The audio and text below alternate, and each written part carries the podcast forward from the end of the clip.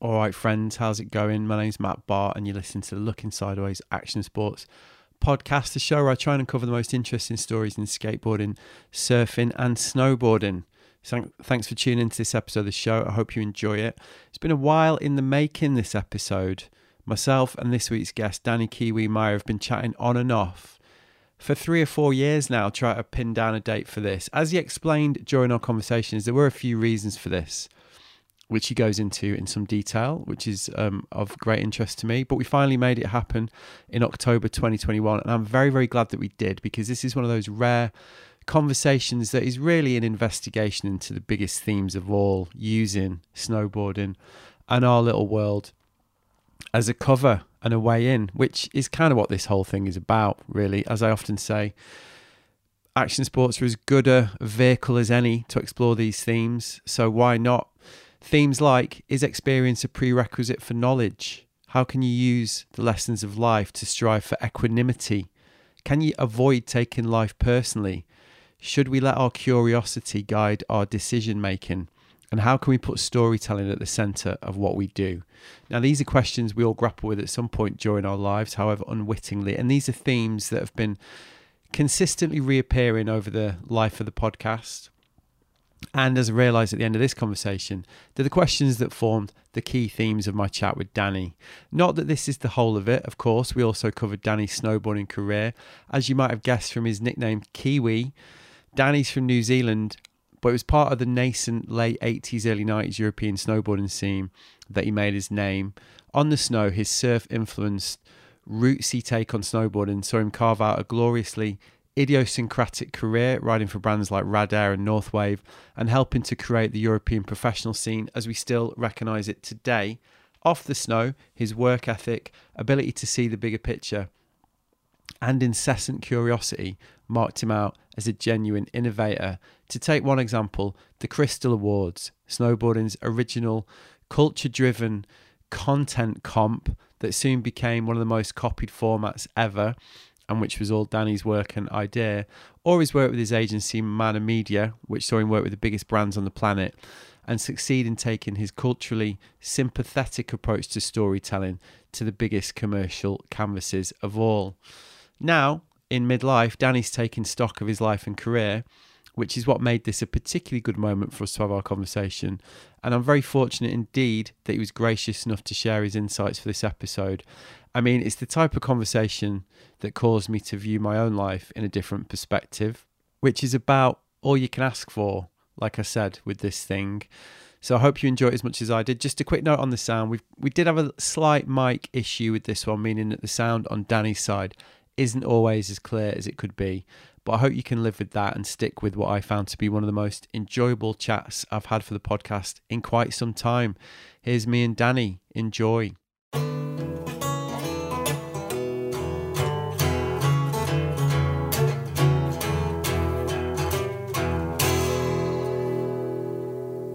I'm going to hit record because this can be where the uh, the gold already starts. it's funny. I was in New Zealand with Tony James on his Sidekick podcast, and our first 30 minutes were the funnest conversations as we walked into the house. And I'd never met him before ever, and I met his wife and his dog, and I was like, "Are we recording?" I'm like, "Oh, do we have to do this again?" I know. That's why I always just try and hit record straight away because yeah, you, you, you just get that gold, don't you? Like with the early exchanges. Hey man. Uh, but how are you, mate? I'm um, I'm good. I know I've been pretty elusive over the last couple of years. well, we've bo- we, we've both had our moments, haven't we, where we've been a bit like, right, we can do this. We've got a day, and then you've been busy, and then I've been busy, and but yeah, here we are, all good. Yeah, mate. But it looks uh like you've been. um I think so. You're in France now, but you're in Switzerland recently? Are, are you just like flitting around quite a lot between different parts of Europe? That seems to be the case. I think that's just lately been the case, but you know, we've been pretty chill hanging out here in southwestern France for quite a while because of the whole, you know, not a lot of traveling being going on, not a lot of really interest to travel, to be honest. Really want to deal with all the parameters of, uh, you know, people telling you what you can and cannot do. Uh, So I just huddled. I pretty well huddled down here for the last couple of years, but um, I did I did go to New Zealand for four months, which was a which was kind of December to May, and then I came back and it was spring, and and I've just come back from like three weeks in kind of Italy, Switzerland, the Alps, a mix of play, a mix of work, a little, a little bit of administration. Um, but yeah, just just back here now. It's good. It's a good time to be here. This is how this is the best part of the year, I think. So tell me about this this amazing looking place you're in. So this is this is this is your. How long have you had this place? Um, well, I've had this garage, which it used to be. Uh, I had it since I bought the house, which is next door, since 2004.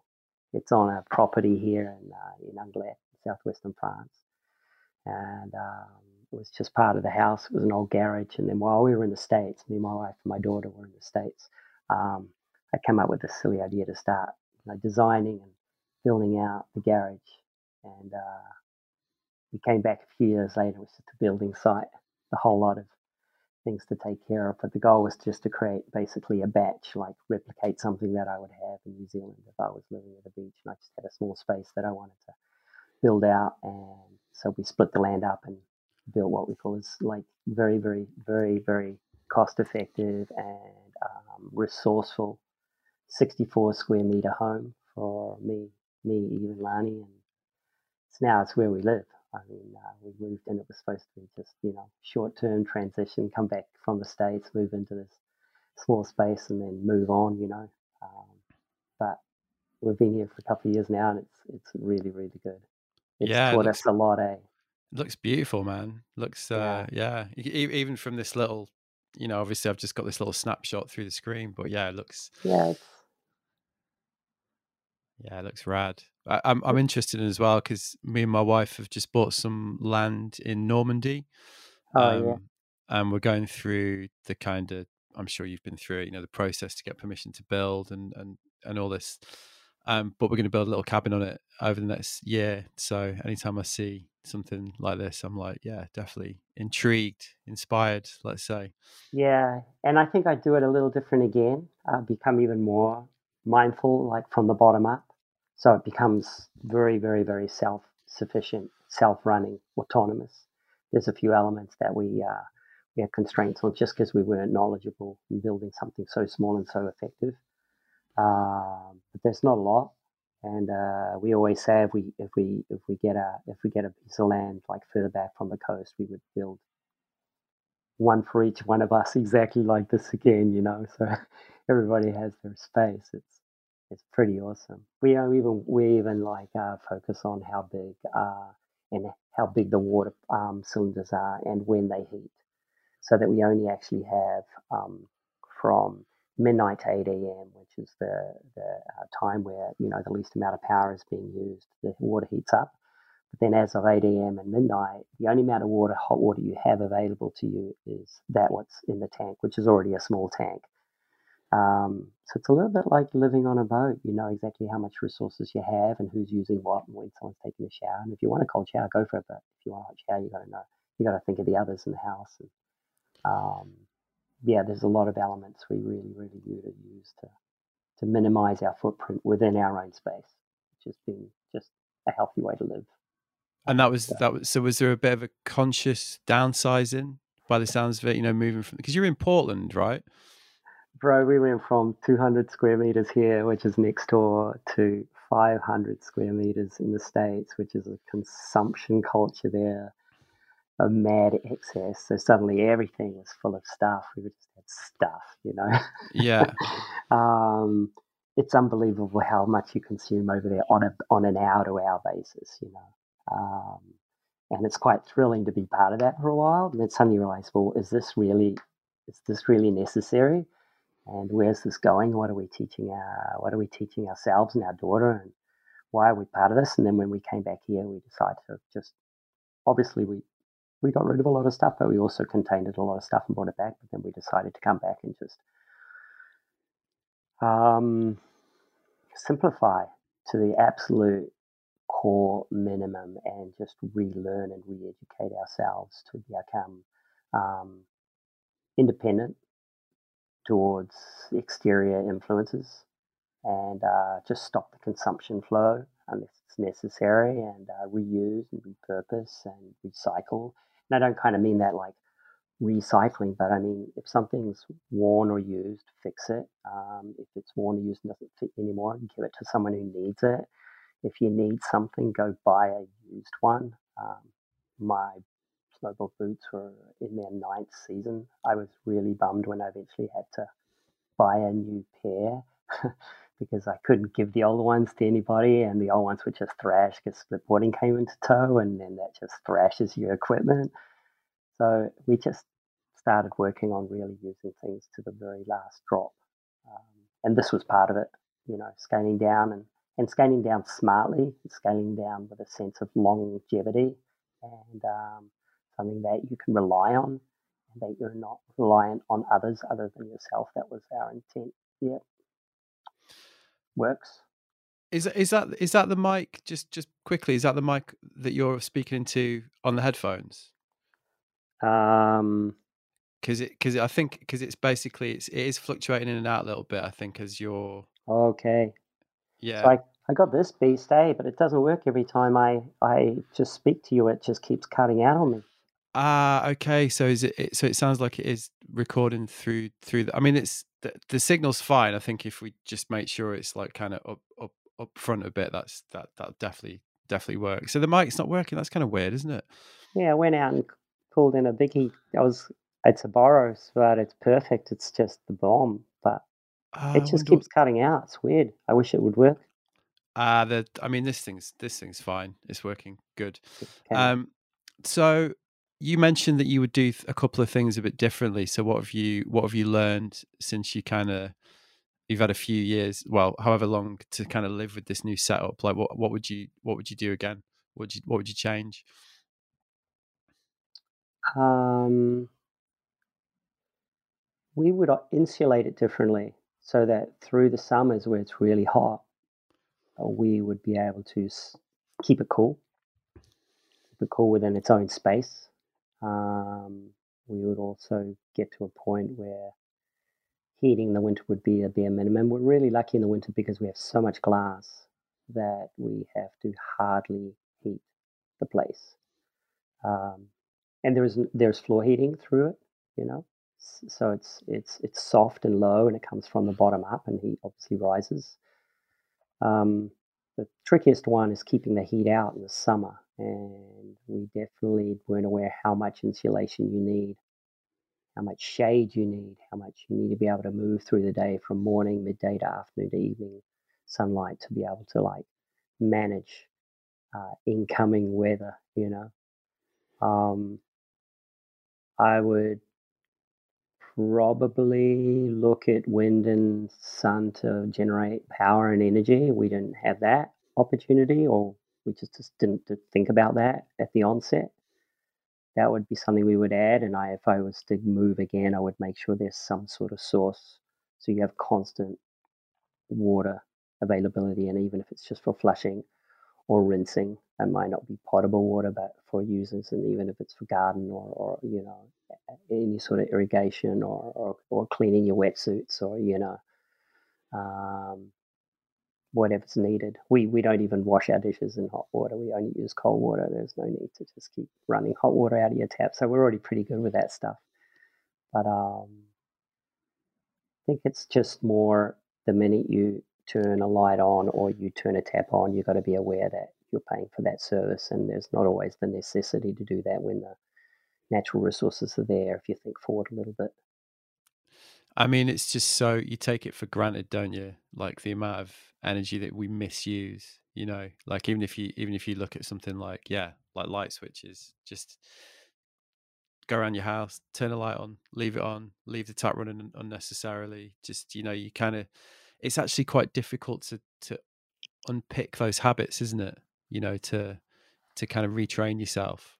Is that is that been a big part of that for you to try and kind of relearn a different way of living um I think the one thing, if there's, you know, there's a lot of constraints we have these days, or we so we say, yeah, but your choices are still your choices. You can, no one can take away you, your choice of how you act, um, how you choose your way. We always have that choice every minute of the day. You know, we can take a step back, we can deal with the situation, we can move through it. And um, I think the less distractions you have around you, the more you focus on the moment, the now, uh, the easier it is to deal with that.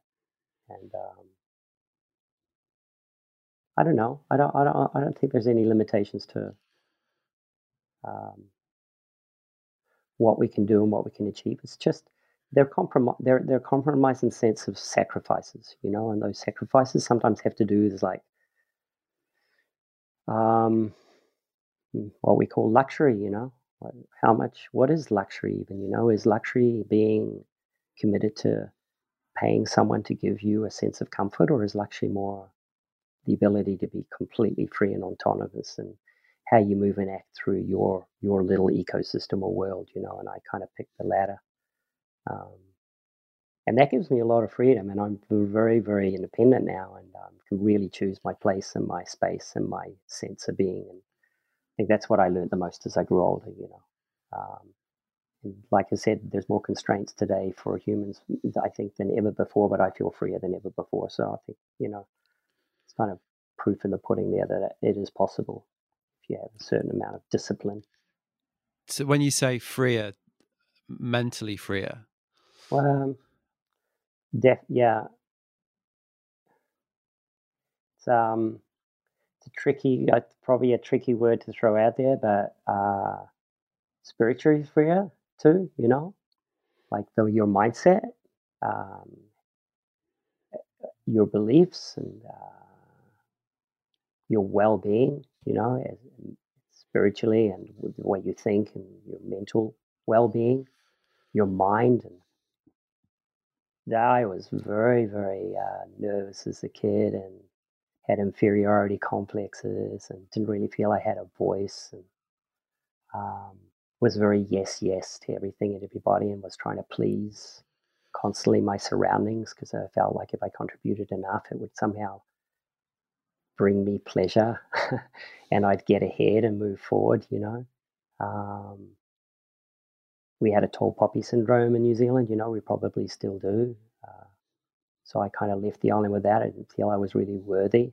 I just did a lot of listening um, and saying yes to a lot of things and just kind of followed along and tried to hide in the crowd a little bit, you know, and watched all the ledge people that we all look up to today be you know extroverted and loud and um, I didn't feel I had found my voice until I got you know maybe even in my late 40s even.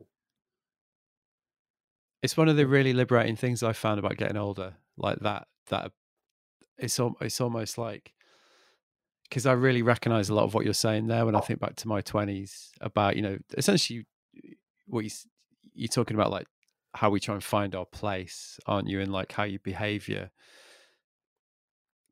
influences your ability to to find your, your place, whether it's like as you say, spiritually, mentally, or even like when it comes to more tangible material things like a career or like what what's considered to be success or and as yeah, as I've it's quite a recent thing for me, but as I've got into my mid forties, like I found it very liberating, kind of being aware of be, being more aware of the things that give me that sense of personal well-being and the fact that ah actually i don't need to do that.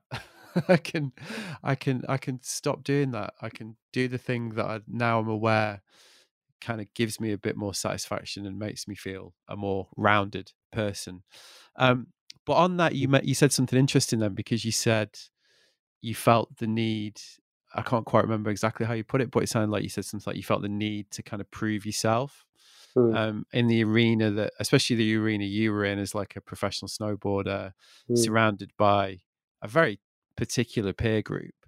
Um, and you always struck me, you know, we don't know each other super well, but I was always very struck by your work ethic with whether it was mm-hmm. snowboarding, the extracurricular things that you did, uh, the Crystal Awards springs to mind. Hmm. Was that did was that kind of sense of trying to find your place? Did that drive that work ethic? Was that one of the things that was that was pushing you to to sort of try and achieve so much on so many different fronts? Uh, it's it's it's it's it's a good one because, um, you know, a lot of people say like, "Gee, you've done so much, and you've been successful, and how do you do that?" And I, I often don't even have an answer for them. Um, but this this culmination, even over the last few years, of all the things, let's call it all the all the legacies you leave behind, or the things you're even involved in now, um, the areas you've touched and helped contribute to, they all had a um, a certain soulful condition about them, you know. Um, and a lot of people gave me that name, the Soul Rider, you know, even when I was younger and, you know, NBN was doing interviews on me and there was a lot of editorial going on around and the sponsors were creating, you know, boots and, and, and putting, you know, it's the soul model and stuff like that. And I suddenly, suddenly be, became aware of what the perception of others were around me. And that started to form my opinion about how I wanted to perceive myself until I got to the point where I actually found myself, you know, which again takes, for me, took decades. Some people probably find themselves when they're 12. I was like, definitely not a mature 12 year old. I'm definitely uh, in your camp. and I'm, you know, I'm thrilled to, to, to, to talk to kids and listen to kids today and, and listen to their knowledge and experience and intelligence. But I would um, never recommend them to grow up too quickly, you know and don't get too mature too fast. You know, how let yourself evolve and mature like a good good tree with many rings. You know, you're still a tree even once you're just a sprog. You're still going to end up being a tree, and one day you'll be a big grand master tree. Hopefully, you know, if you grow enough rings. So keep growing. Um, but coming back to what drove me, I suppose. Um, I was just always very willing to do good, great, or the greatest in whatever I was involved in. And if that was to contribute to the betterment of the people around me, I was more involved into investing into that than succeeding within myself. So it was more of a servant role. I was serving the the environment I was in, and that brought that was thrilling for me because I was never given opportunity as broad as I was until I got to Europe. You know, we don't have all those opportunities of that kind in New Zealand when you're growing up. You know, you grow up uh, in a certain environment. I grew up in a fishing family. My dad was a you know commercial or professional diver and hunter and fisherman, and we grew up a hill with no shop or anything. You know, so we didn't really grow up very very um, very rich in anything other than the family experiences. But when you get to Europe and suddenly people offer you all these tools and these crayons and these these, these tickets and these you know these resources and you, you're just thankful for it.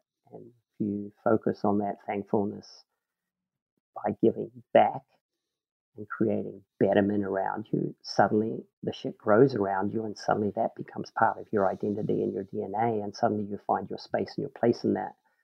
And uh, i suppose out of that grows you know some sort of legacy for them, for your community, or for yourself. You know, it doesn't really matter where, as long as you're happy doing it. That, was that one of the reasons that you that you made the move to Europe to seek out those opportunities? Like you, you talk about it um, now, obviously with the benefit of hindsight. But when you when you were younger, when you were in that position, was that something that you recognised? Did you did you feel the need to to get out of where you grew up to to sort of afford yourself the opportunity to grow?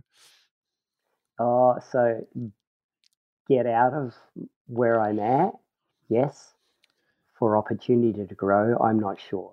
You know, I don't think we had enough foresight, or I didn't have enough foresight back then. But what I did realize, um, and it came to me pretty clearly, um, was when I was in 86, I was in Raglan. I was living in the A frame. Most people in Raglan will know what the A frame is. above indicators. It's a pretty well known house.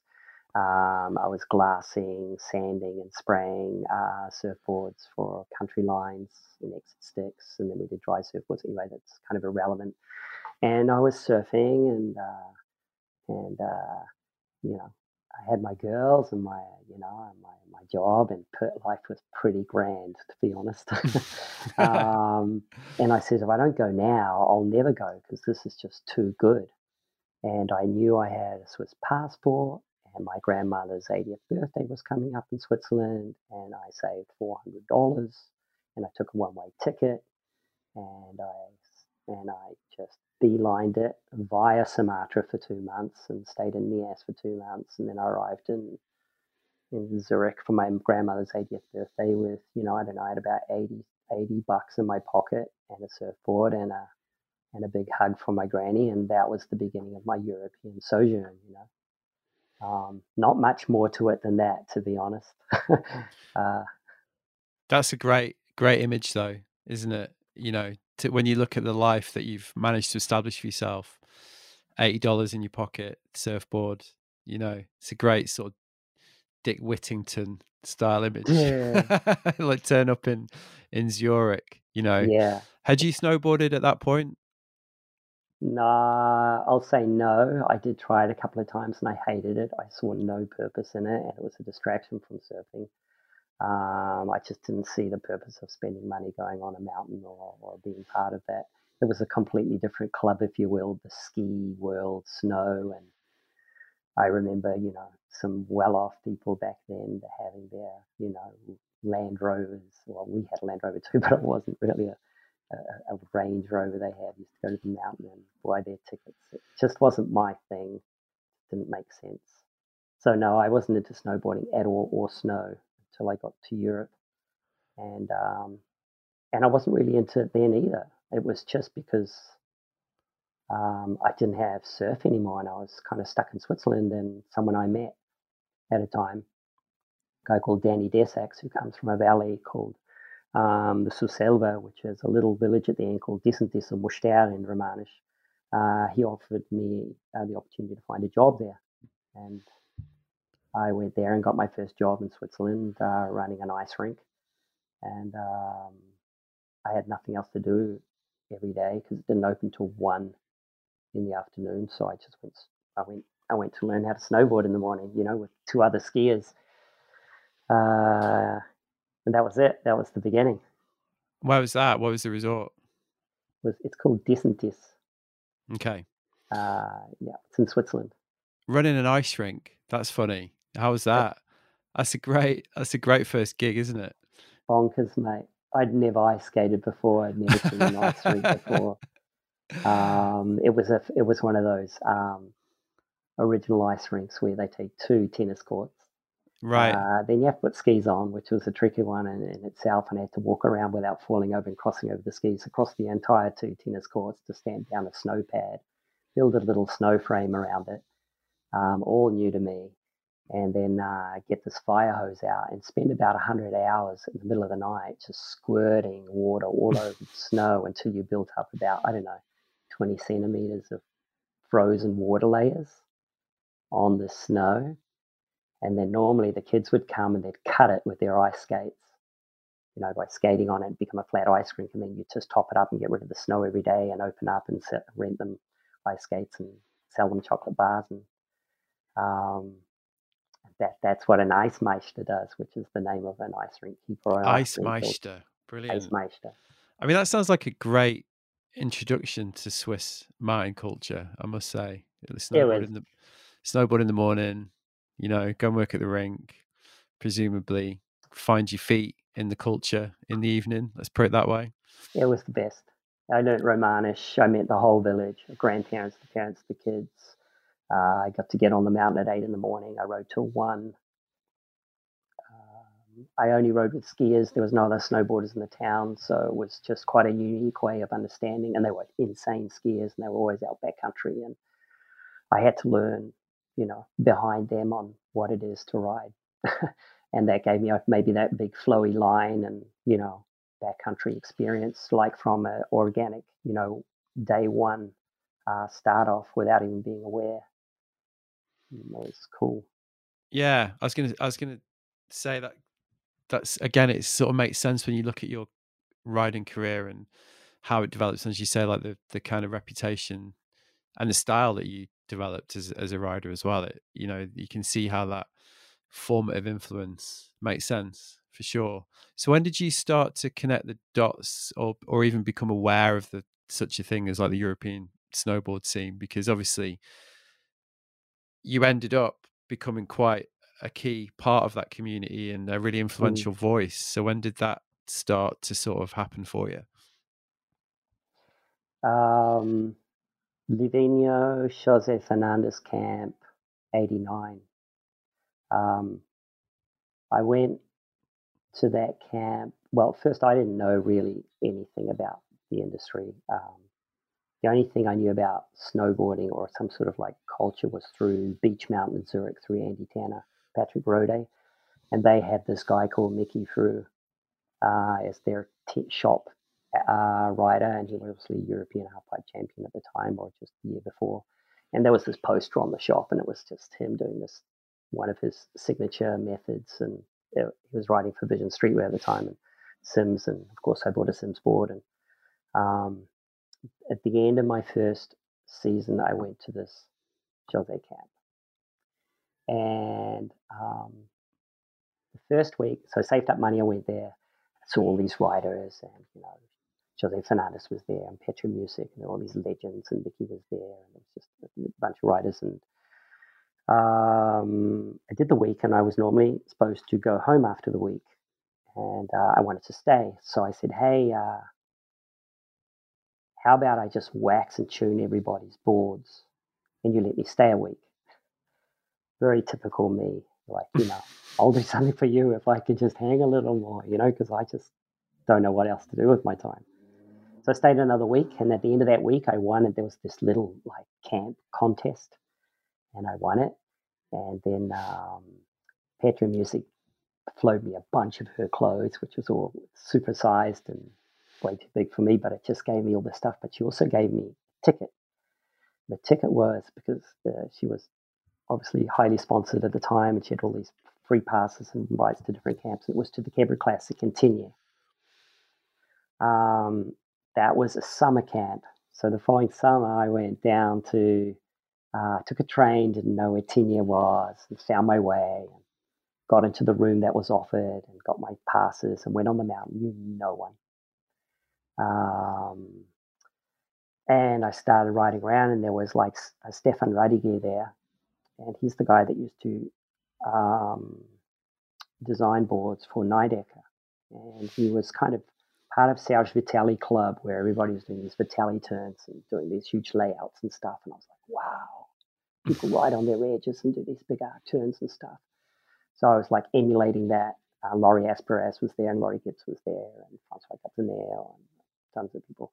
Um, and I also saw a little half pipe there that was the, the mutant pipes that you used to see where one side was rideable, the other one wasn't.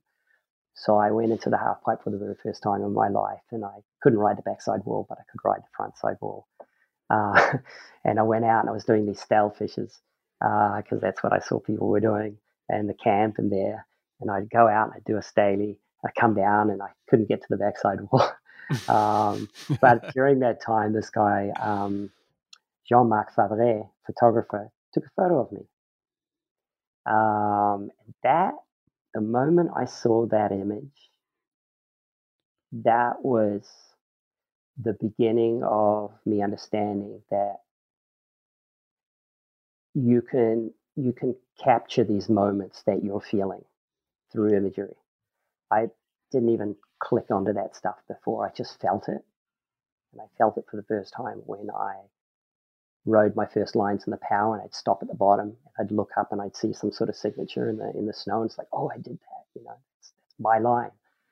Um, but the, the, the second one was when I saw an image and uh, I still have it. It's hanging up in the wall. That that one image is still hanging Amazing. up in the wall in um, in my father's house in New Zealand, and it's still one of the best shots I've ever had of myself. So it, it definitely was that kick off.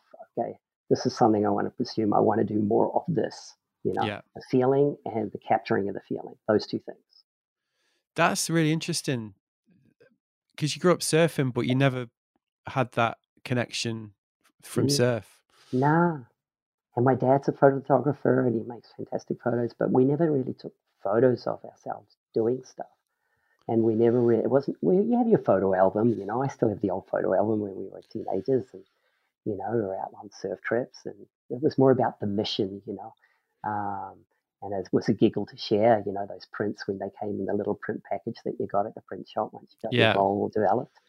But they, I don't know, it didn't, it didn't really speak to me at the time. It wasn't something that I was like really affected by. But that one Staley on that front side wall, that was for me and still is for me the moment where I, when it caught me, you know, the bug caught me, the feeling, the, the, the values of, of actually filling a frame of sorts with some sort of skill or talent or color or movement, you know. Yeah, or like you say, experience. Because yeah. I mean, that's that's it's kind of the heart of the industry when you boil it down, isn't it? Whether you're a, you know, an, an ordinary Joe going out surfing badly like I do when I go surfing, or you know, like or or you you know, like or a professional snowboarder or whoever. Like everyone, everyone has that moment in common. Everybody has that feeling of like, yeah, that happened. I mean, I I just was surfing in the Maldives, like very lucky with a bunch of friends, and definitely had one wave on that trip where I was like, wow, I actually just did that.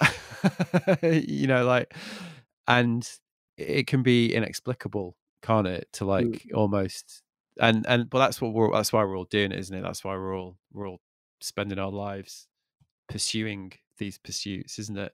But that's interesting that you connected it to the the capturing of the moments. Would you say then that that you know we'll get to your post snowboarding work with Mana, obviously, but has that theme been a constant through your career since, like this, finding the mediums to capture the moments and communicate those moments? Is that the common thread?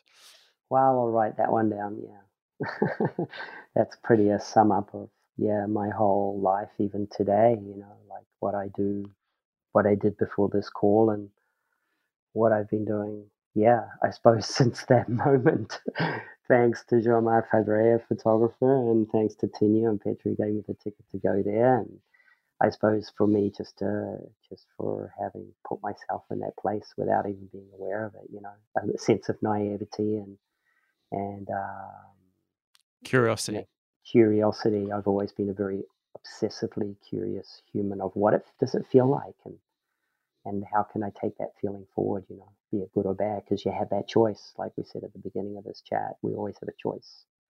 Every minute of the day, we have a choice to plan our next moment, you know. Yeah. Well, and those tiny choices, as you said earlier, when you were talking about the way you're living now, they're as important as the, the bigger the bigger choices when it comes to like the quality of the life that you live, aren't they? Hmm. Um, mm so that moment, that photo, was was that the moment that you decided to try and make it a, a career in inverted commas then? Did you did you think or was it more like i'm just going to do more of that and see where it leads no no that i i i uh i think that then i really i went to ISPO uh, i went sponsor hunting because that's yeah. what they said you do. That's what you do. Someone said you do that so i did that and I think I started and I walked in, and the first the first stand was Barfoot. Then it was Check Pig, and then there was Nidecker, and then I don't know, I kept going. And I think by the end of the show, I had three or four board sponsors. Good hustle. Everybody was like, "Yeah, who you? Um, what's your funny accent? And um, what are you doing? Oh, of course, yeah, we'll flow you some boards, you know." Um, so I suddenly had an address in the Swiss Alps where product was getting shipped to, and that was cool. I mean, it was the 90s, you know, it was late 80s, early 90s. People were just dying to get boards on people's feet. Yeah. Um, so there was no magic there. Um, I was an anomaly. I wasn't really a lot of Kiwis floating around back then in Europe. I was kind of that like he's an American English speaking European, speaks Swiss German, uh, is here, he's available, and he's talking to us. So we should be working with him, you know was kind of that that that math, and there was no money to changing hands at that time. But for me, a board was worth a million dollars, so I had eight of them in the house. That means I had eight million dollars. for a Kiwi, you're suddenly filthy rich, and you can suddenly sell seven of them because you're frugal, and you just write one for the season, and the other seven go to people that will give you money for them, which means that pays for your ability to eat bread and water and get a train to an event, you know, or or just find ways of experiencing and exploring more this this moment, you know. Um, a lot of those boards that were sent to me, they just broke too. You know, every single uh, canoe that was sent to me broke, all of them. all six of them. They all broke. They were foam cores. They just snapped. Right. Um, then there was then you started getting oh this board's nice this is not these graphics are nice this is not oh this clothing is kind of cool ah this doesn't really make sense to me and suddenly you started having a, a certain let's call it aesthetic point of view of what works you know you're wet you're cold the gloves stink um, the board snap uh, let's find stuff that works and then suddenly you land in one or the other homes of product that got to let you go ride and you feel good about your equipment and did you shooting with people at this point? You've mentioned obviously the early the early sort of relationships, but because snowboarding, professional snowboarding at that time could be about a photography partnership, couldn't it? You know, you could if you if you forge those relationships, you could. I mean, I've got plenty of friends. I'm sure you have as well. That that was kind of how they established a career in the '90s. Like you know, photographer, shoot, not really necessarily do contests that much, but they're around. Was that was that a path that you took? Nah, that comes a little later. um, so the begin like the 88 to 91 no, it was more about you kind of had to go to a contest i think Yeah. for me unless you had already won something or being noticed somewhere because that's kind of where it was all being gathered and coming together and then maybe we people go out and session a hit or you know hike something or get caught in the pipe you know doing an air and someone shoots it or you get podium and you get reported on or written about in the local newspaper in the mags obviously magazines were massive back then it was Yeah. popping out everywhere which was really cool um, but i had started just experimenting with photography and seeing how that works just with friends you know take a photo of this let's try this and let's see oh let's build something here and i need some photos for my sponsors so i can send them a, a little uh, a packet of, of little printouts for them at the end of the season hey look this was me writing and uh, your product's great can you send me some more um, but i did get into the contest scene relatively quickly and um, the first two years I would only compete in Switzerland. Um, I went I went through the Swiss Cups, and it was ISA back then, International Snowboard Association, and then I went to ISF afterwards. And through the Swiss Cups, I then got a couple of spots to compete in the ISA, which means you had to go and travel and qualify, and it was you had to buy a license, and it was hundred dollars, and people calling it a scandal, but those ones had sponsors didn't really mind, and I did mind because I didn't have the money. So I did start doing contests, but every time I'd make it through the qualies and into the you know main event or the semis, um, I had to go home because I had no money to stay. I couldn't afford to stay in hotels or anything. I had no a car. I, d- I didn't have a car. I came in the train, so I I was too shy to ask for a room space or floor space. So I just went home Right. for the first year. I never really made it anywhere because I just kept going home too early. Yeah. Um, but that was just part of the learning curve, and I was making money out of kind of still the first year, still the ice rink, and then the second year was like coaching a little bit of kids skiing on the bunny hills. Um, and until uh, Rad Air came along, I really wasn't making any ends meet at all. I was just sort of hand to mouth and just loving the life, the, the, the ability to go ride. But when Rad Air came along, everything changed. Um, and um, I was getting flowed by Nidecker at the time, and they were giving me a lot of equipment, and I was very, very thankful for that. But that was financing my my season. Yeah. But when I saw that there was inserts coming out, and um, and they weren't ready to put inserts in their boards, they still wanted to use plates, metal plates, and Rad Air was. Um, I met the guys, the Redo and Mickey and Patrick Husler and Paul Gruber and Harry um, at the Quebec Classic. No, sorry, not the Quebec Classic. What am I saying? Surfito in Sierra Nevada.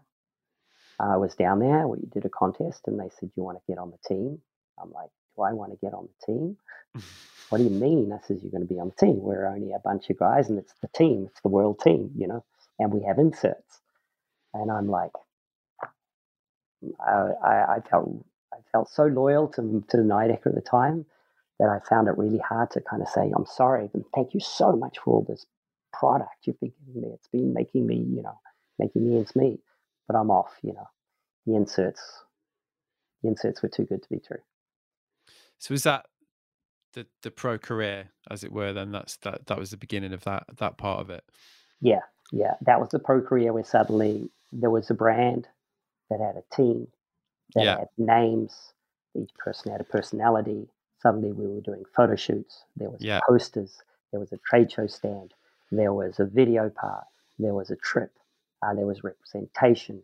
And then suddenly, there was boards to design, develop, and your name gets put on the board, and suddenly you have a pro model, and boom, uh, you're right with the races early 90s, and you're like, oh, this is really exciting. Yeah, amazing. I mean, and, and like you say, what a time to be involved in snowboarding at that point in, in a professional career. An incredible blur of opportunity that just blew up. Yeah. Um, snowboarding became so much fun, but more fun for me was even the things that we could do. Can you still hear me? Yeah, yeah, yeah. Uh, yeah. The things that we were given the opportunity to do off the snow, you know. Fire and Ice came along. The owner of Fire and Ice put me on a chairlift once, but from the bottom to the top, he I signed a pro deal with him. So I became like fully sponsored by the time I got to the top of a T bar. And the first offering was money a trip to Alaska, and pro model outerwear. I was like, this is crazy. So suddenly you have boards, you have clothing, you have design meetings through the summer. You're developing outerwear, technical equipment. You're deciding what color the out jackets are going to be, so you can decide what color your board graphics are going to be, so that they match or don't match. You know. And then suddenly you go, you go next level. You go Northwave and Drake. That came to play and level that came to play. And suddenly you're dealing with gloves, glove design, catalog design, copywriting, um, team marketing. You're dealing with boot development, design, innovation, binding development, design, and innovation, boards, um, and jackets. And most of those had your name on them. And suddenly you had a, quite a bit of control over, yeah, the aesthetics of how you were represented in an image or in the industry or how you were influencing what other people were wearing, what they thought was good and bad. And that was in the early 90s. And it was just so damn exciting to be part of that. But also, like for you, with your with your curiosity, you know, with your take on things, which is hopefully to people listening become clear already in the conversation. You know, what a situation to be in because it, you, you can have those opportunities in any sport, not only snowboarding is it's just full of stories of people that get those opportunities and then just don't make the most of them and don't don't maximize the position that they've been put in. And you know, the way you described it there is always really telling because you didn't even really mention the riding, which you know, you know, like because because obviously you, you're talking about the whole package of being a professional, like the mm. the the creativity, the design, the collaboration, you know, the getting to shape the culture, which is which is a huge part of it, obviously, and is and even the the way you relay it now is really interesting because obviously that's seems to me you've always viewed snowboarding and the culture generally with that wider view you know with that more wide wide screen perspective like yeah the the riding's fun obviously. Mm. it's amazing it's life changing as we talked about earlier but there is much more going on in the culture than that. And you know you've always it seems to me been somebody that's that's really relished that aspect of it. So when when these opportunities were, were coming along you must have been it must have been kid in a sweet shop time you must have been like christ all right let's go yeah uh i felt a lot of pressure actually a lot of response you remember i was at a, a low self like I was I wasn't that sure of myself. I wasn't that secure about myself. I just felt like through these opportunities, I was given a chance to help things be better, right? And a lot of times you translate that, and people looking at like, oh, we want our business to grow, we want better boots so we can sell more. But I was like, you're a human, I'm a human, I'm curious, you're giving me a chance. I need to do my very, very best right here, right now in this opportunity or I'm going to fail. And if I fail, I'm not going to be able to sleep well at night. That was my driver. I just always wanted to do my very best. And the opportunities were A, out there, but you still had to ask for them. You still had to make yourself present. You still had to drive your car in the middle of the night through snowstorms to get down into Montebelluna and, and be there for the design meetings and then be there for two, three days and then drive all the way back and deal with all the other let's call it responsibilities, might have gone to Sondra at a level after that. But then obviously Peter Mattis would call or Robbie Trabb and say, hey, you know, um, the road hits really good now, or I found a really good spot of snow. And You need to have to be ready and think ahead of that, and then drive there and be ready to go ride and hit the line and make sure that the first shot you got was going to be that good that the photographer's like, got it. Next month, it's a cover. You know? Yeah. And all those things were always playing um, kind of constructive havoc in my brain. You know, right. I wanted to always make sure that I was hitting the mark for everybody that was supporting me and what they thought of me uh, as being a contributor to their value. And I, I, I, it put a lot of pressure on me over those years too. I'm not saying that's bad. I just try to always enlist in people. Pressure is good, but you've got to know your place within it. Yeah. Um, and you've got to make choices to always better the pressure in a positive way. You know, if you create chaos and havoc and you, you, you become a troublesome presence, I don't always see that as being very positive. You know, even though the opportunity is there for everybody and anybody to take on. It just I just got, always wanted to make sure that the surroundings, environments around me became better through my presence. Obviously, that isn't always the case, but yeah. that was my my intent. Well, that's why it's hard in your twenties as well, because when you throw in like booze and drugs and partying, mm. and mm. you know that that that further, and let's be frank, like key part of that scene back then, um, that's a further element of pressure, isn't it? A further layer of like um, things to to assimilate and cope with if you're going to find your path. Let's say, yeah, the drugs and the booze. Um, I I kind of escaped that a little bit. I was a non alcoholic for about six or seven years because I had glandular fever when I was living a very fast life in NZ before I left New Zealand, so I couldn't really drink. So most of the people even today think I don't drink alcohol at all, which is absolutely not true. I've actually got a beer here, and I opened it up for the this call. I haven't even started drinking it yet. Might come later. Um, I might go and get one. yeah, boy. um, so I, I probably by default I missed out on a lot of heavy, heavy partying, or at least the heavy, heavy hangovers. Um, but I, I'm definitely no angel. Um, I just always cherish the mornings more than the nights. Yeah. So getting up and going has always been foundational for me. So anything I did at the end of the day or at night kind of had a big influence on how I wanted to feel the next day. And I was always really jealous of the crew that could just nail it all night and then get up and just own it and just, just, yeah. I'm still, I'm still, I'm still jealous of that. I, I was out with a, I, I think of a friend of mine recently because I, I, I won't mention, I mention it too much on here, like the booze thing, but um, I, I was on a trip a few years ago with a friend of mine and we got super drunk and I woke up and I was like, oh my god, like just had the proper horrors, you know. And he uh he just absolutely owned it. You know, like next mor next morning was just like just and I was like, wow, I need to I need to learn how to do that. or not. That that would that that would uh that would definitely save some soul searching.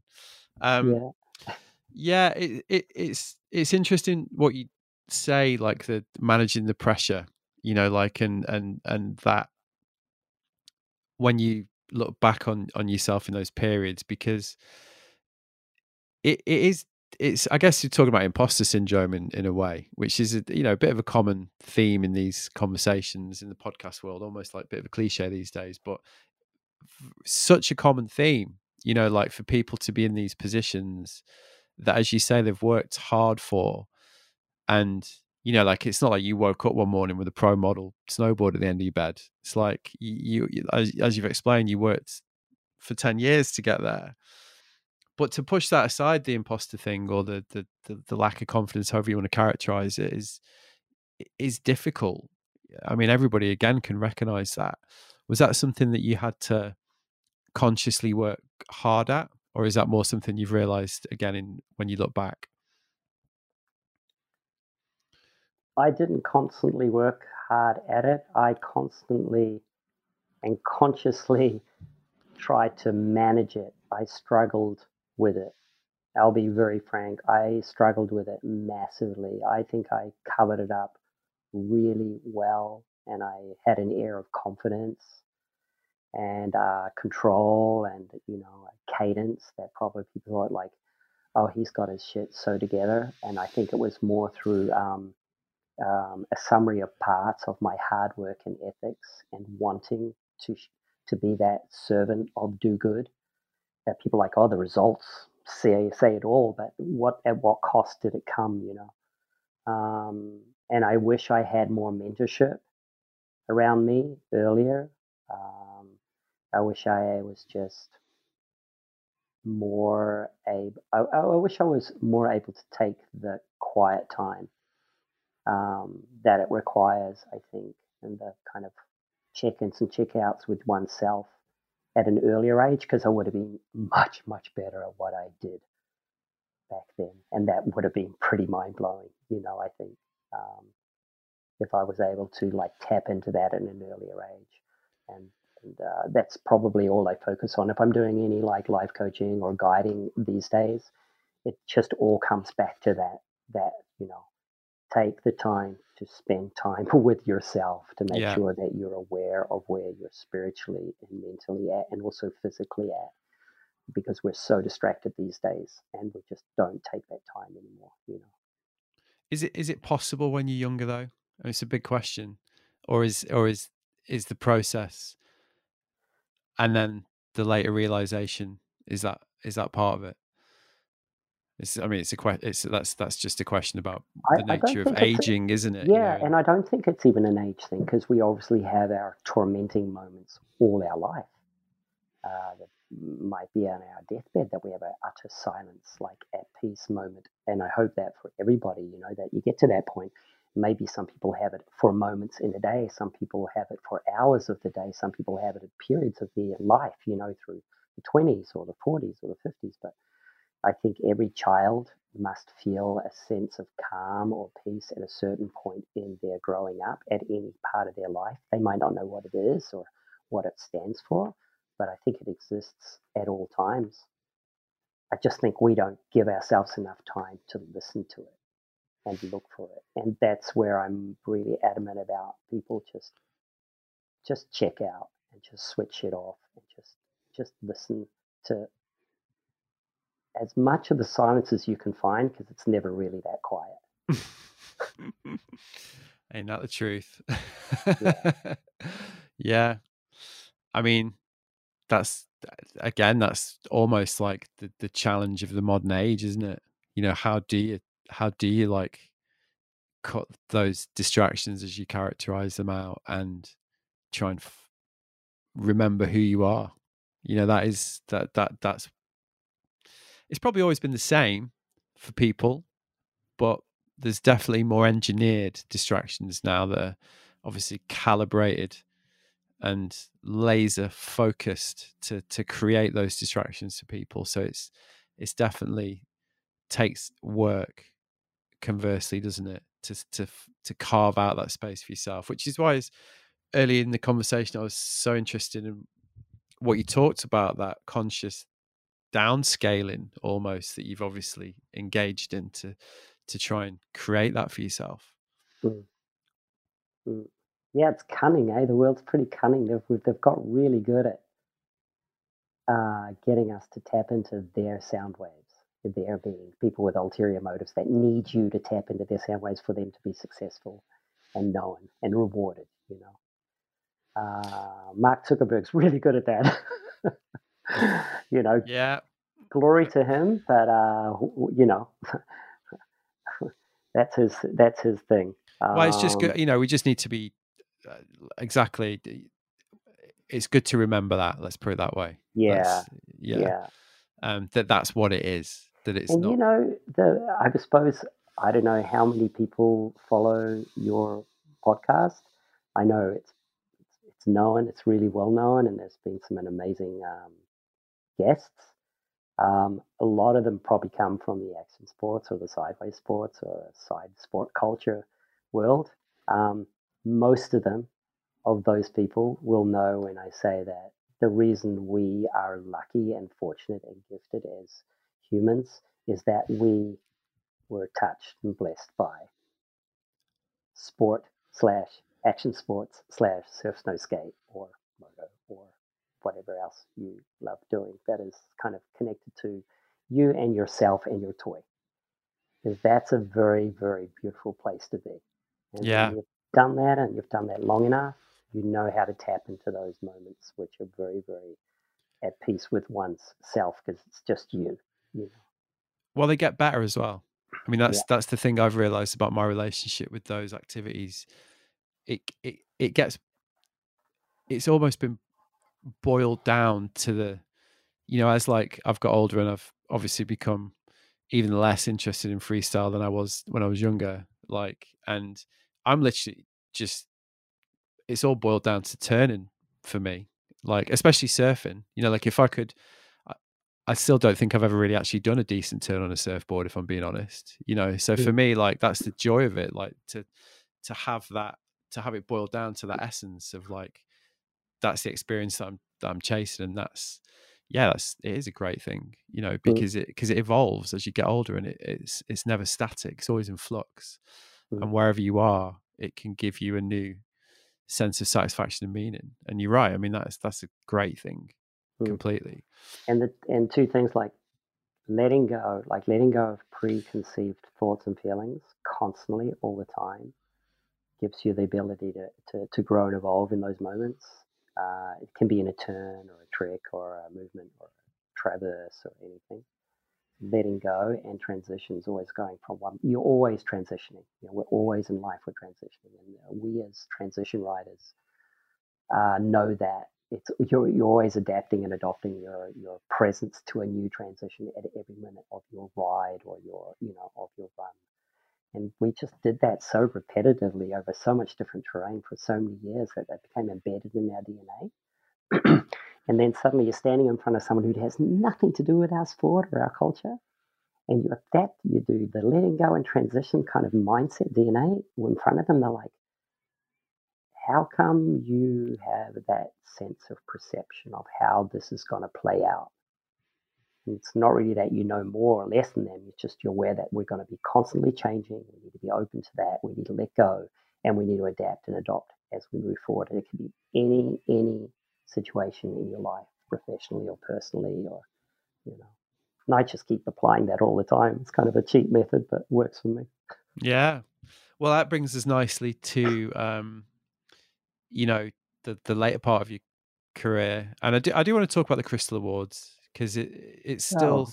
such a I think important moment in European snowboarding um, because I think I remember it as one of the first like contests that was about the culture very explicitly. You know, it was it was obviously about like any contest, there was a winner and there was you know there was there was that format but it was a conscious attempt to capture what was unique about the culture at that time by involving the photographers by making mm. it a very particular take on snowboarding um, and it's interesting because i interviewed trevor graves earlier in the summer mm.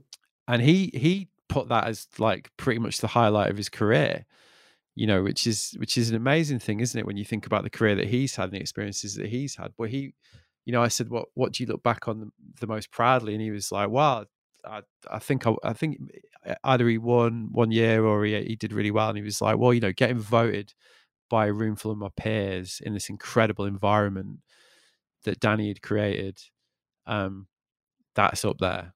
You know, and I think the I think not to harp on too much, but the further removed we get from it, the more kind of ahead of its time it looks, really. Because there's a lot of stuff that's copped it since then, inadvertently as well. For example, well, you know, like. wonder if the first one that I know of comes it, up. If you look at like real snow, You know, like for example, like X Games Real Snow, it's basically the same format. You know, like um, and I, I can just think of lots of different examples of like that that format popping up over the years. Um, but as far as I'm aware, like that was the first time it was done, right? So uh, the uh, yeah, the Crystal Awards. Yeah. Oh, that was definitely the first time. yeah. Yeah, yeah. That that's uh, it's just you know something I wanted. So it, it, it again, it came from um, it came from a request from actually from Northwave and says, Kiwi, put on an event, mm, do your event. And then when I said, this is it, you know, uh, I said, and I'm going to do it myself. I'm not going to make a Northwave event. I'm going to make a Danny Kiwamara event. This event's just too good. And it just stands too much for everything I believe in and everything, again, the gratitude I have went 100% to the photographers and filmmakers in my career. Like that was the hardest amount of work that was put in to make us um, known and accessible and approachable through media was through the shooters, you know. So I said, this can't be about the athletes. This has to be about the artists, you know. And um, fortunately, we were still in an analog world and we were still rolling film and there was no digital at all. Um, there was a plan moving forward to go to digital, Crystal Awards um, uh, in, a, in a digital format, but anyway, we'll stick with the original. And um, when I came up with that format, um, I was so convinced that this is what I wanted to give back that I really took all the sponsorship out of it. And it says I'm going to fund this myself. And those companies that are ready to support my idea and my funding of the of this project and these artists, they can contribute, but there's not going to be any banners on athletes. There's not going to be any bids. Uh, this is not a commercial shoot. This is all about the art of capture, you know, and that worked. Um, content was just becoming king then back then, you know. Um, we had interview of the day and photo of the day posted. We had, you know, uh, online traffic and community and um, the the shooters that we invited the first year, it was just you know the best of the best, and um, I was so proud of that moment of being able to put that together. Um, cost me most of my career savings, to be honest, and uh, I wish it would have continued. 9/11 put a stop to it. There was just no way people were traveling when we went into the third Crystal Awards. But um, I'm very thankful and grateful that people like Trevor and, and most of the photographers that were involved in the athletes consider it still one of you know the milestones of their career. And I still every year get people saying, "When's the Crystal Awards going to happen? Bring it back. We should do it again, yeah, bring yeah. it back." And uh, I know there's brands out there that could easily, you know, fund another Crystal Awards, and I think there'd be great, great models to to to build from it and, and to do it with that keep it real. I would I would want to actually have people shooting on analog again, um, and and bring the craft back in. You know, um, slow things down again. Yeah, create a sense of like suspense and intrigue and about what did I just shoot? I don't know. Do I have the actual skill to not look at my back screen? You know, do I have to wait till it's developed?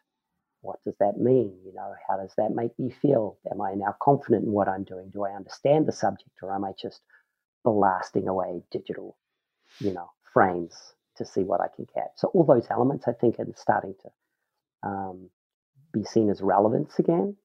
Um, so I, I, yeah, I'm I'm very proud of that moment. It was a, it was a stepping stone into many things that came thereafter. Um, it was the one thing I'm thankful I did at the end of my career, and I'm glad I actually invested all my time and money into it and didn't rely on anybody else's help again to to make it happen. Other than obviously the people that worked with me on it, which were yeah, it was a solid team. So when you said it, le- it led to open doors and led to new stages, is this kind of when you because because it's Mana Media, the company that you run now, right? Yeah, when there's even now there's even a new level now, uh, post post Mana, if you will. That right. most people, well, unless you're really following me socially, you wouldn't even be aware of it. It's just been in the last months Uh, there's been a whole new change, whole nother level, if you will, uh, of game playing. But um, the Crystal Awards, at the end of the Crystal Awards, um, an ad agency called me. The ad agency, some people might know as Wieden and Kennedy. Um, they called and they asked whether Mana Media, which was the company that was taking care of the Crystal Awards, which was my company that I grounded, just to allow it to have a home, um, whether we could produce a campaign for them. The campaign was the speed campaign for Lance Armstrong for Nike. And um, I, at the time, had no idea what an ad agency was. I had to look that up and go, what does an ad agency actually do and who is Wieden Kennedy? And, uh, you know, fake it till you make it. I said, of course we can do that.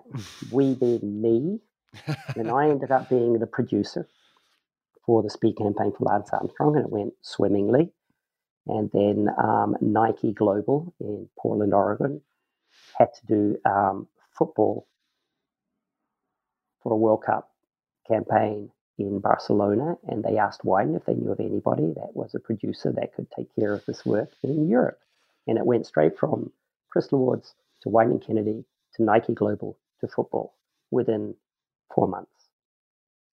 Um, totally by default, but only purely because I had committed to investing in the Crystal Awards and putting that out there and going the full gamut with like distribution and getting the content out, but keeping it pure and clean. And that that story that resonated with other creatives or high level decision makers, and they said, "We want to be part of that," which means I got a seat at the table, and Mana Media became the production company it was known for for the next twenty years. So you, you so that you said that's past tense. You just use there. Yeah.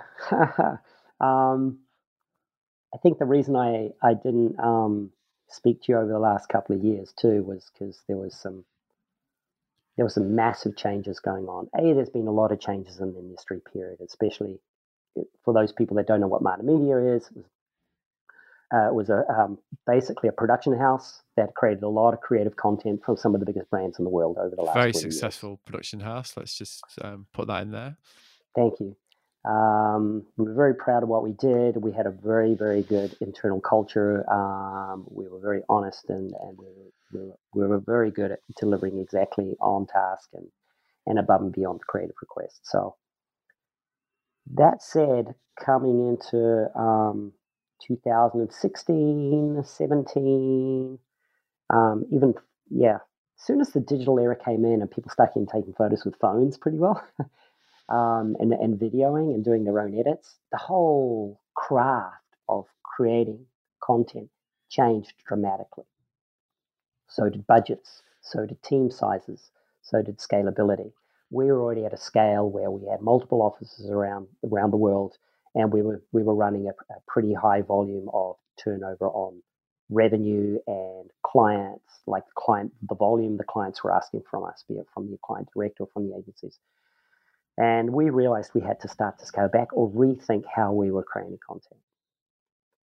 Um, that said, um, I kind of went into semi retirement in 2018, and that was through the direction of my two co lead people, one being someone that worked on the European side and one that was working on the US side.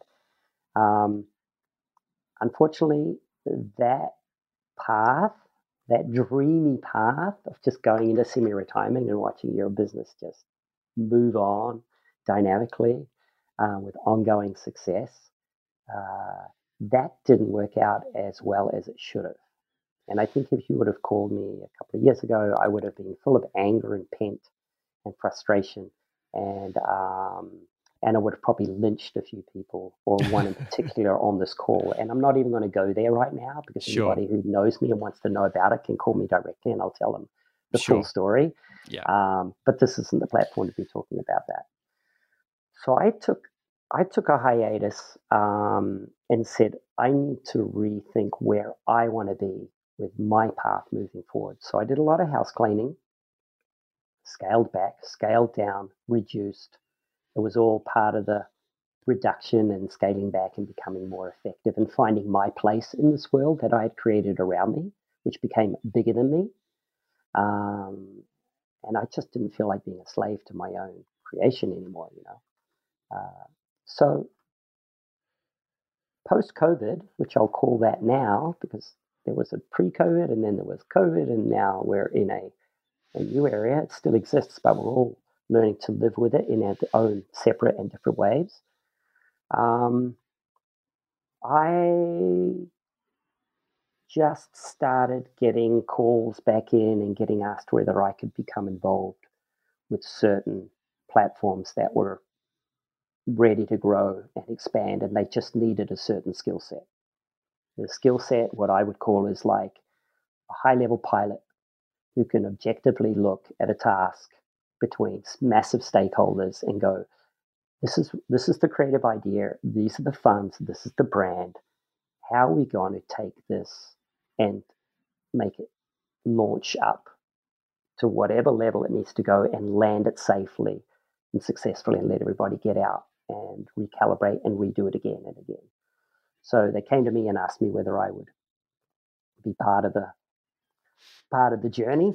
And um, now I'm involved with a really, really dynamic creative uh, agency that is working for some of the major fashion labels around the world. Um, also connected to snow and, and, sports and technical wear, but it's it's kind of the the Monclers of the world now with the Robin Wrights from House of Cards world, you know. So it's like this whole other level of scale um, that I'm super thrilled to be part of.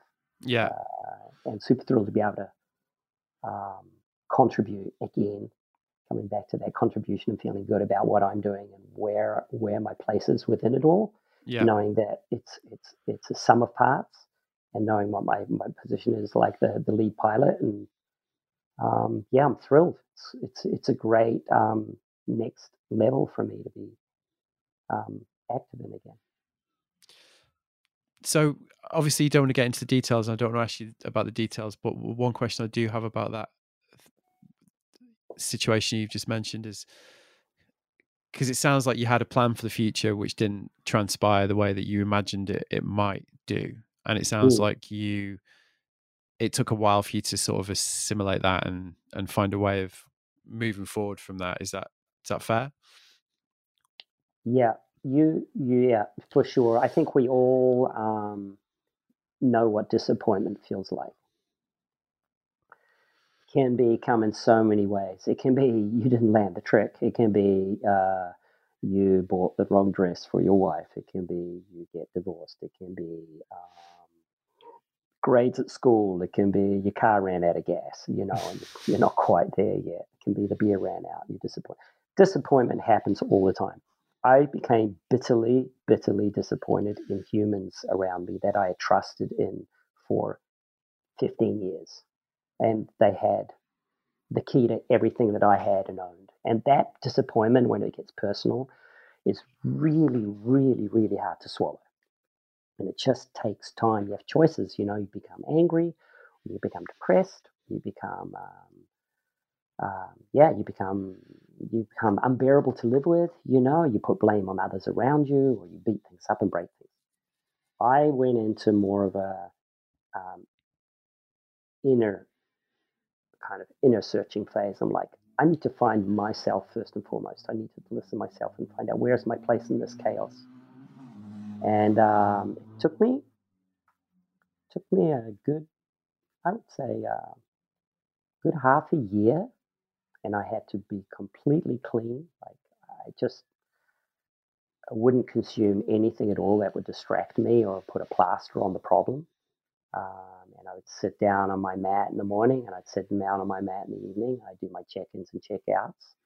Um, and I'd focus on my health and, uh, and I found my way and path again. And I learned to just, you know, trust oneself again and find your voice. And then bam, suddenly you're, you're, you're back on the road and you're starting to become, you know, curious again obsessively curious and suddenly you're asking questions and suddenly you realize the wor- the world's just waiting for you and you're off you're off to the races again but you've got to take that time out You must do it. It's crucial. And you've obviously like put community, put giving back, put a certain way of treating people at the core of what you do since day one. I mean, that's apparent from knowing you. That's apparent from the conversation that we've had today. Um,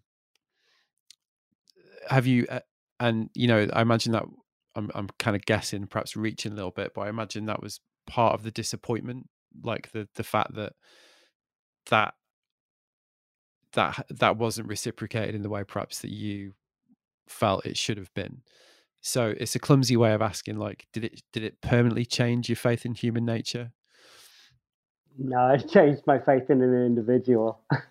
yeah, that's when I realized that we're all, you know, we're all just human, but uh, humans can be deceiving, bitterly deceiving and bitterly disappointing, and we, and, and as I can be, you know, as probably you can be, we can all be that.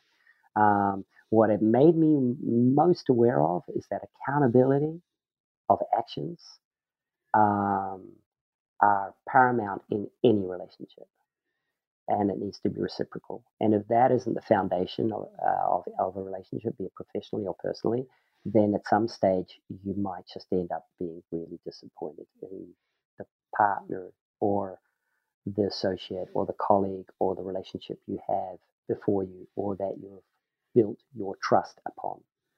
Um, and it's the one thing I changed. That's one simple thing is holding myself accountable and holding the people around me accountable for um, their their their words and their actions. And um, it's it's um, it's pretty simple. Um, and as long as you start with yourself and you, you hold yourself accountable and you stay true to that, that's pretty good. It's pretty. It's very very very very enjoyable way to live. You know, and it's just honest. Um, and if people don't like it, you know, so what? Then they're not for you. Has that has that been important to you though? Trying to show that you can run a business, you can you can operate in the way that you operate because with integrity, with community, with giving back at the heart, is that always? I'm imagining that's something that you've, you know, you mentioned the culture of Mana that you worked so hard to create. It, it feels like that's as important as the work almost like the, the the the the, style of the work you know like you can do this in a way that's inclusive that is does have community at its heart like is that is that something that you that you were very conscious of and that you've been conscious of through your career? Very conscious of but again a little bit naive of how accountable everybody must be in, within the community so built built great community, built great opportunities for people to grow and evolve and thrive within that community. But it all comes from a certain um, contribution to start with. Someone has to sow the seed. Someone's gonna put the water on the tree to help it grow. Someone's gonna shade it from the weather and stuff. You know, it all always comes from somewhere. People need to be made aware of that and people need to be held accountable for it, or you need to hold yourself accountable If you can't give shade anymore, or if you can't water the tree anymore, you know, or if you can't pay someone's wage, or if you can't, if you can't answer to a request or a promise, you know, you've got to be honest and be true to it. And even if it hurts, it's the best thing to do, just to be honest. Uh, and action on that honesty and accountability. And I changed that a lot since this previous experience. And I think if I would have um, learnt that earlier, then I wouldn't have gone through that level of disappointment. Um, and and and and that said, if I hadn't gone through that level of disappointment, I may never have been jolted into that sense of reality. So it's not a problem. Yeah, um, that's the paradox that we talked about earlier, isn't it? Like, is the experience necessary to gain the knowledge, or can you gain the knowledge without the experience? It's kind of the question that we've been talking about, really. That, which is yeah. Uh, well, great, greater minds than ours have grappled with that one. Let's put it that way. But that's what I found so fascinating about this conversation because that's that, that's the theme, isn't it? That that that it seems has been at the heart of what what you've done and and the way that you've tried to live your life, which yeah. is which is fascinating and cool. something again that we all discern and grapple with and you know we're aware of it and aging's great because it in you know it's one of the great things as i mentioned about aging because it gives you that perception to sort of think about life in those terms but it can be hard earned, as as you're describing as well, can't it? Mm. But it's earned. Yeah. And, Again. and and the differentiation between uh, activation and and uh, um, academics is that you know, and a, a, the academics of life are learned. They're, they're you learn, you sit down and learn academically, if you will. I might be saying this wrong. Other people call BS on that, but I see there as an academic, and I meet a lot of academics in my career. Um, I meet a lot of people that are studied, that are that are that are knowledgeable, you know. But when we talk about experience, I meet a lot of people that have phenomenal amount of experience, you know, that have actually physically done it, done things, and they can understand the process because they've explored and experienced and failed miserably at it. And that process connected to it with intellectuality is a powerful, you know, recipe to to to to to work with or to have as an individual. Most people have one or the other, or they focus more on one and the other. And I think you need to be aware that you need a certain amount of um, academic knowledge or intellectual knowledge comes from whatever studying you do, but you need to be able to know how to apply it. And you generally need to fail multiple times in the application at your own expense, hopefully, um, to be able to actually really be a master at something. I've got to find this quote. It actually just came through on an email that I get. Uh, it's really good, actually. This guy called Oliver Burkeman who's I guess he's like a philosopher. Um, anyway, he's just sent his like weekly email, and this quote really jumped out: "The purpose of life is to be defeated by greater and greater things," hmm. which is kind of what you just said. And you know, like those experiences to keep to keep coming back from them, mm-hmm. to keep working out how you can take them on board and what lessons you can you can take from them. Mm-hmm. And the funny thing with defeat is most people never want to be defeated. They don't want to lose. It's not in our culture as humans. We want to win. We're winners, you know. But defeating doesn't mean failure. Defeating means you got wiser, you got more knowledge. It's just building a bank of knowledge through experience. And it, it just means you learn to apply how to apply yourself again and again in those transitions of moving forward uh, in a different way. So you can adapt and apply from that experience. So um, yeah, we get defeated on a daily basis, but it's really more just an adjustment into a situation that you weren't quite ready for. And if you're really good at it, you will adapt so fast as a human. You know, you'll totally adjust and you'll make choices in a different way, second by second. You go closer, you go through it, or you just take a step back from it. But um, no worries being defeated, mate. It's all good. Yeah.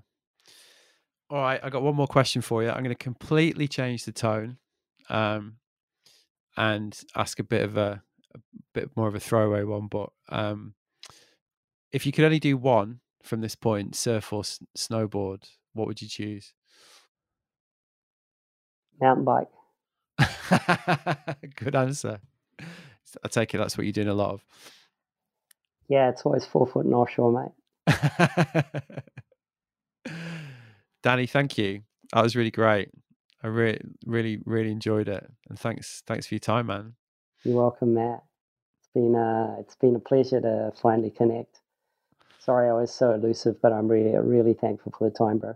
Yeah, no, man, that was yeah. Keep was doing great. what you do. It's uh, it's very, very appreciated. I think across the board by so many people because I think there's there's definitely the need to share um, and to gather kind of historical knowledge of you know people's minds and places, and you definitely do that. And uh, so, yeah, probably thanks from all of us out there that listen to you and your podcasts and all your all your guests um, that take the time to hear your questions and answer them in their way. So, cheers, bro.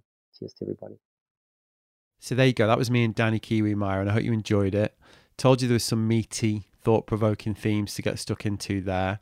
My thanks to Danny for giving us his time, wisdom, and insights so generously, and for giving me personally so much to think about. If you enjoyed this episode and want to delve into my back catalogue of interviews with similarly pioneering individuals, head over to my website www.wearelooking.sideways.com where you'll find my full archive, which includes interviews with snowboarding legends such as Tom Burt, Circe Wallace, Kelly Clark, Todd Richards, and many more. No housekeeping corner this week. Um, but if you want to say hello, you can find me over on Instagram at We Look Sideways. Email me at podcast at wearelookingsideways.com.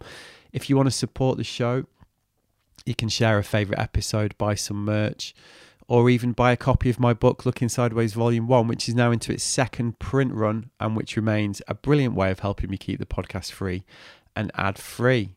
All right, I'll be back next week. Nice one.